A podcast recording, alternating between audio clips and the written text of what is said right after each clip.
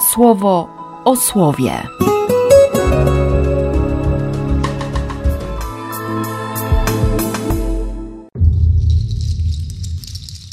20 stycznia, środa. Z listu do Hebrajczyków. Ów Melchizedek, król Szalemu, kapłan Boga Najwyższego, który wyszedł na spotkanie Abrahamowi, wracającemu po rozgromieniu królów, i udzielił mu błogosławieństwa, a któremu Abraham przyznał z wszystkiego dziesięcinę, jego imię w przekładzie oznacza najpierw król sprawiedliwości, a potem także król szalemu, czyli król pokoju. Ponieważ jest on bez ojca, bez matki, bez rodowodu i nie ma ani początku dni, ani końca życia, podobny się staje do syna Bożego i pozostaje kapłanem na zawsze. Okazuje się to jeszcze bardziej oczywiste przez to, że na podobieństwo Melchizedeka ustanowiony został inny kapłan, który stał się nim nie według prawa określonego przepisem związanym z ciałem, lecz według mocy związanej z życiem, które się nie kończy. Jest o tym świadectwo w słowach: Ty kapłanem na wieki na podobieństwo Melchizedeka. Z Ewangelii według świętego Marka. Kolejny raz wszedł do synagogi. Był tam człowiek mający rękę zupełnie drętwą. Obserwowali go zatem, czy go w szabat uzdrowi, aby móc go oskarżyć. On odezwał się do tego człowieka, który miał drętwą rękę: Stań po środku. Tamtych natomiast zapytał: Czy wolno w szabat uczynić coś dobrego lub coś złego, uratować życie lub zabić? Oni milczeli. Wówczas z gniewem powiódł po nich wzrokiem i zasmucony twardością ich serca powiedział do tego człowieka: Wyciągnij rękę. Wyciągnął. Jego ręka znowu stała się zdrowa a faryzeusze zaraz po wyjściu powzięli ze zwolennikami Heroda przeciwko niemu postanowienie, że go zabiją.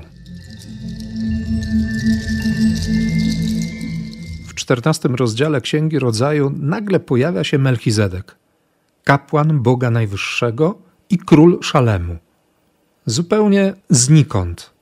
Wychodzi naprzeciw Abrahama, gdy ten wraca po rozgromieniu królów, daje mu błogosławieństwo. Abraham oddaje dziesięcinę z tego, co zdobył, rozstają się i Melchizedek znika. Pojawił się tylko po to, żeby pobłogosławić. Autor listu do Hebrajczyków napisze, że, że jest bez ojca, bez matki, bez rodowodu. Nic o nim nie wiadomo.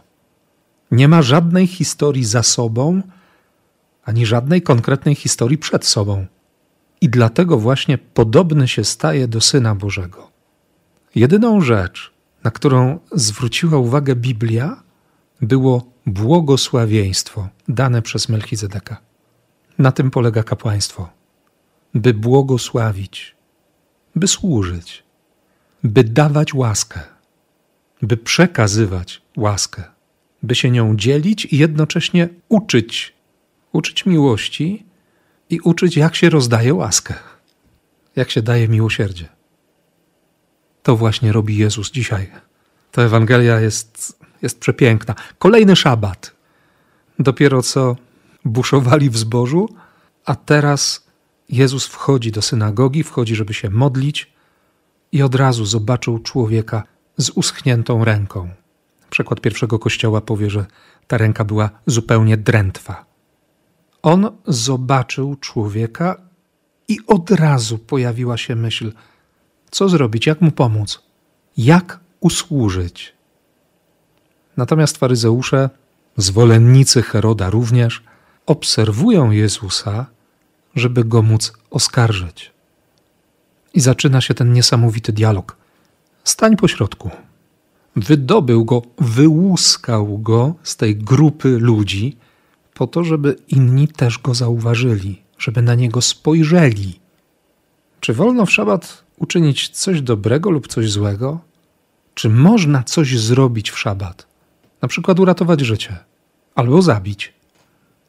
Dla tych wszystkich spętanych prawem, czy to będzie ratowanie życia, czy zadawanie śmierci, o ile nie dotyka to ich, ich najbliższych albo ich dobytku, ich majątku, to wszędzie będzie mowa o grzechu, o przekroczeniu prawa, o zbezczeszczeniu Bożego prawa, o bluźnierstwie nawet.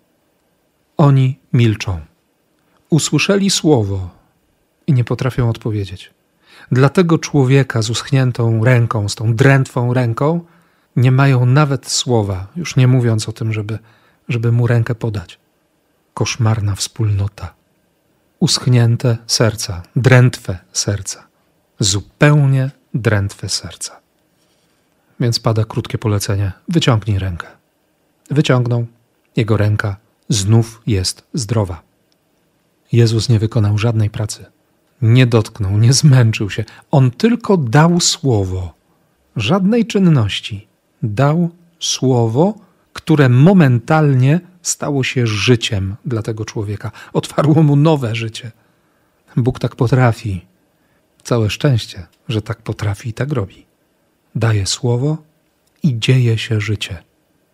Ale dla tych, którzy są zniewoleni własnymi pomysłami i własną opinią, własnym osądem na temat Jezusa, nawet słowo, które daje życie, jest wystarczającym powodem, by zadać śmierć.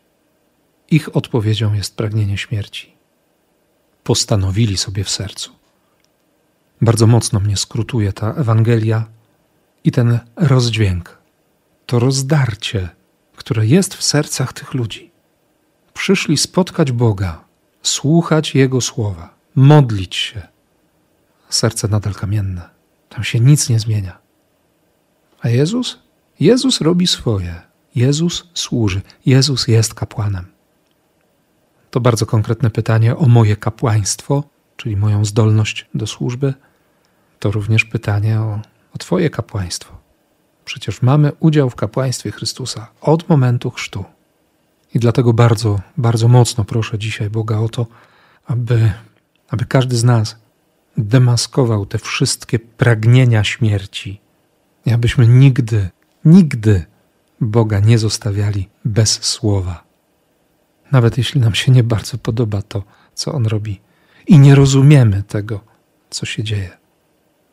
Niech On sam nauczy nas odwagi, by usłyszeć i by posłuchać tego, co chce nam powiedzieć. I niech da nam jeszcze więcej odwagi, by to słowo naprawdę stało się w nas życiem. W imię Ojca i Syna i Ducha Świętego. Amen. Słowo o słowie.